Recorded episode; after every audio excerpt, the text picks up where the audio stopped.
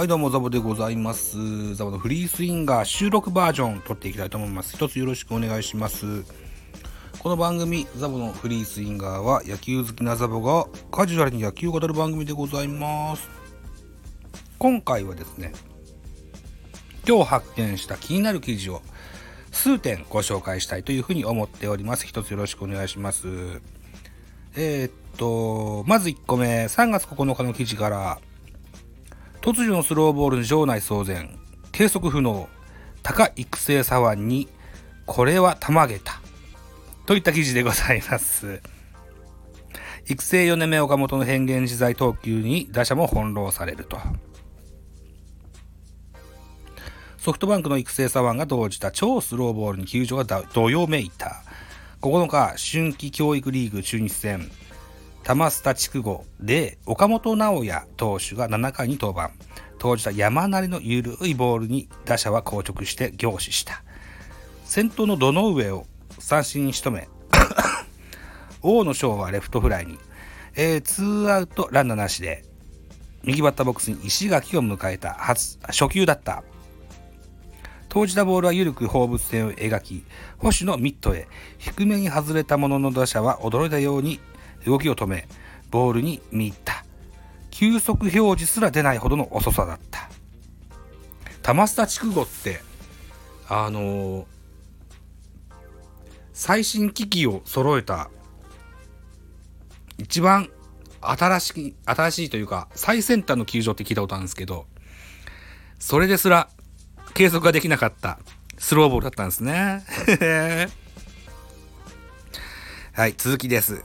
直後に138キロで空振りを奪い、結果的には、えー101キロのカーブで、えー空振り三振に、そもそもスローカーブの投げ手なんですね。うん育成4年目を迎えた25歳の変幻自在の投球に SNS 上ではファンから、これはやばかった、これはたまげた、見てて面白いピッチャーって感じ。えーえー、との声が上がったフルカウント編集部といった記事ですね。うん。お若い方はあんまり知らないかもしれませんが、かつては、阪急、オリックス、阪神で活躍した星野っていうね、えースローカーブの左腕ピッチャーの、いました。中日にもいました。今中慎二。えー、140キロ後半のストレートから、えー、最速80キロ台のスローカーブ。はい。たまらんですよ、これ。はい。それが、20年前ぐらいかなその時を経てですよ。あの、現在は育成かもしれませんが、ホークスの育成左腕、岡本選手。非常に楽しみな選手ですね。はい。えー期待したいと思います。嬉しいな。こういう選手が出てくると本当嬉しいですよね。うん。はい、本日のトピック、二つ目。巨人ドラ1体制、3戦目で初アンダー。えー、初失点キスも防御差0.00のまま、この日のマックスは155キロといった記事でございます。3月9日スポーツ、あスポーツ日本の記事でございました。これは2022年さ今年の3月9日ペイペイドームに行われたオープン戦の記事でございます。巨人のドラフト1位ルーキー、右腕大勢、かっこ本名、太田大勢投手、えー22歳、関西国際大学出身が、オープン戦3度目の登板となったソフトバンク戦、初安打を打たれし、初失点した。えー1対5で迎えた8回に5番手として登板。最初に、えーバッターボックスで迎えた栗原への初球がいきなり153キロを計測。結果ファールでした。続く153キロは左フライとなったが、これをレフトを守る石川がグラブに当ててから落球。これですね。SNS で結構叩かれてるやつですね。記録は失策。ね、いきなりノーアウト二塁のピンチとなった。すると続くリチャードには152キロ、153キロと2連続ボール。154キロ出た3球目で、えーリチャードのバットをへし折ったが打球はセンター前へと。これがタイムリーヒットとなりまして、大谷にとってはこれがオープン戦で喫する初安打初失点となった。それでも好調、井上智也は、えーマックス154キロ速球で詰め、えー追い込むと最後は4球目のフォークで詰まらせて二塁ゴロ、あ二塁フライ、セカンドフライ。えー海野はこの日、この試合最速の155キロで、えーショートゴロ、併殺打に仕留めて、それ以上の失点は許さなかった。投球内容は1回で打者4人に対して12球を投じ、えー、1安打1失点、自責はゼロですねと。奪三振、吉四球はともになく、えー、直球のマックス155キロだった大勢はオープン戦初登板となった3日、西武戦で投げた初球がいきなり155キロを計測、6日の日ハム戦では自己最速を更新する158キロをマークしたと。うん。いった、いった記事でございました。うん。札幌ドームはガンが出やすいって聞くからさ。わかんないけどね。うん、でも158キロ出たんだっていうのは大きいですよ。えっと、中川幸太があ開幕には間に合わないというふうな情報を得ております。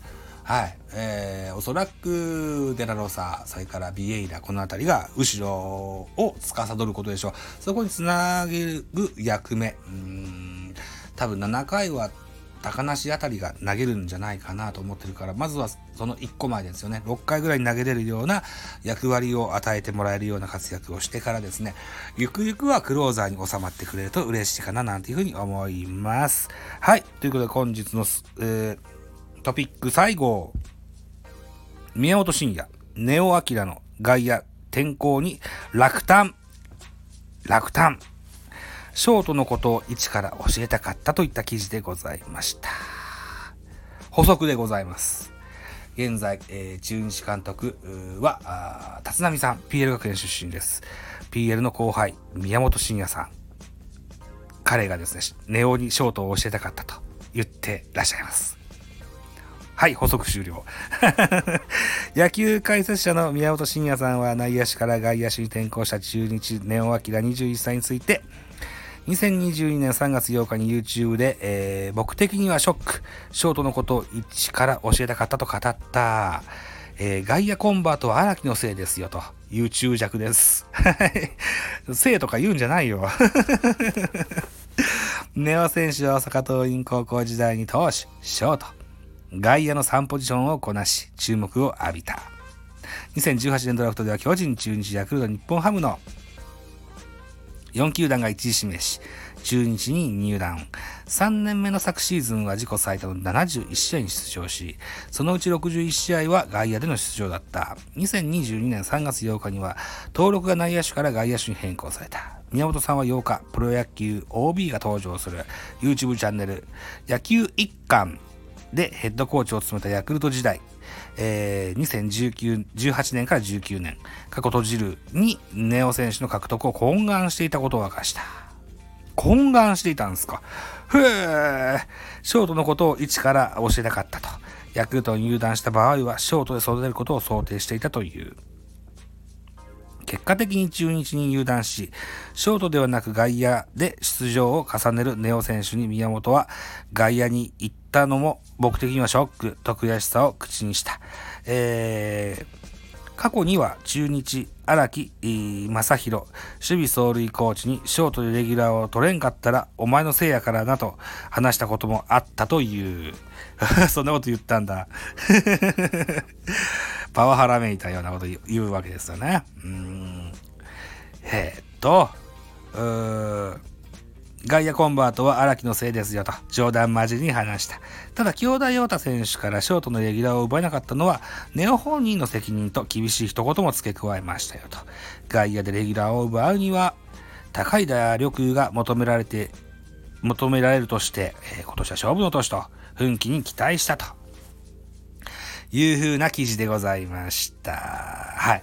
ネオ選手、ショートで強打に勝とうなんていう選手が日本国内に果たして何人いるんでしょうか。僕はネオ軍の生きる術であるならば外野チャレンジは全然いいことだと思うんですけどね。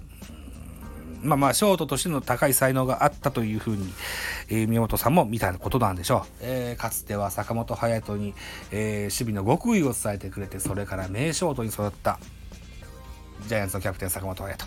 そのような形にになり得た選手だったんでしょうね。ネオアキラ選手ね。うん。いやいや、ネオ君はこっからですよ。うん、まだまだ。ね。えーヤマト選手が阪神時代外野やってて、ベイスターズに打つ手が内野に専念するようになったっていう経緯もありますからね。えー、ネオくんがそうならんとも限りませんよ。はい。と言っときましょうか。ね。ネオくんに期待するのはやっぱ打撃ですよ。うん。はい。あのー、シュアな打撃をぜひ期待したいなというふうに思いまして、今日は気になるトピックスを3つご紹介させていただきました。最後に番宣でございます。3月10日22時、えー、スタイフじゃなくて申し訳ないんですけど、ラジオトークにおきまして、スタイフでもおなじみ、磯あごさんと、私、ザボ、コラボレーショントークライブさせていただきます。えー、もう一回言っておきましょう。3月10日、本日22時、ラジオトークです。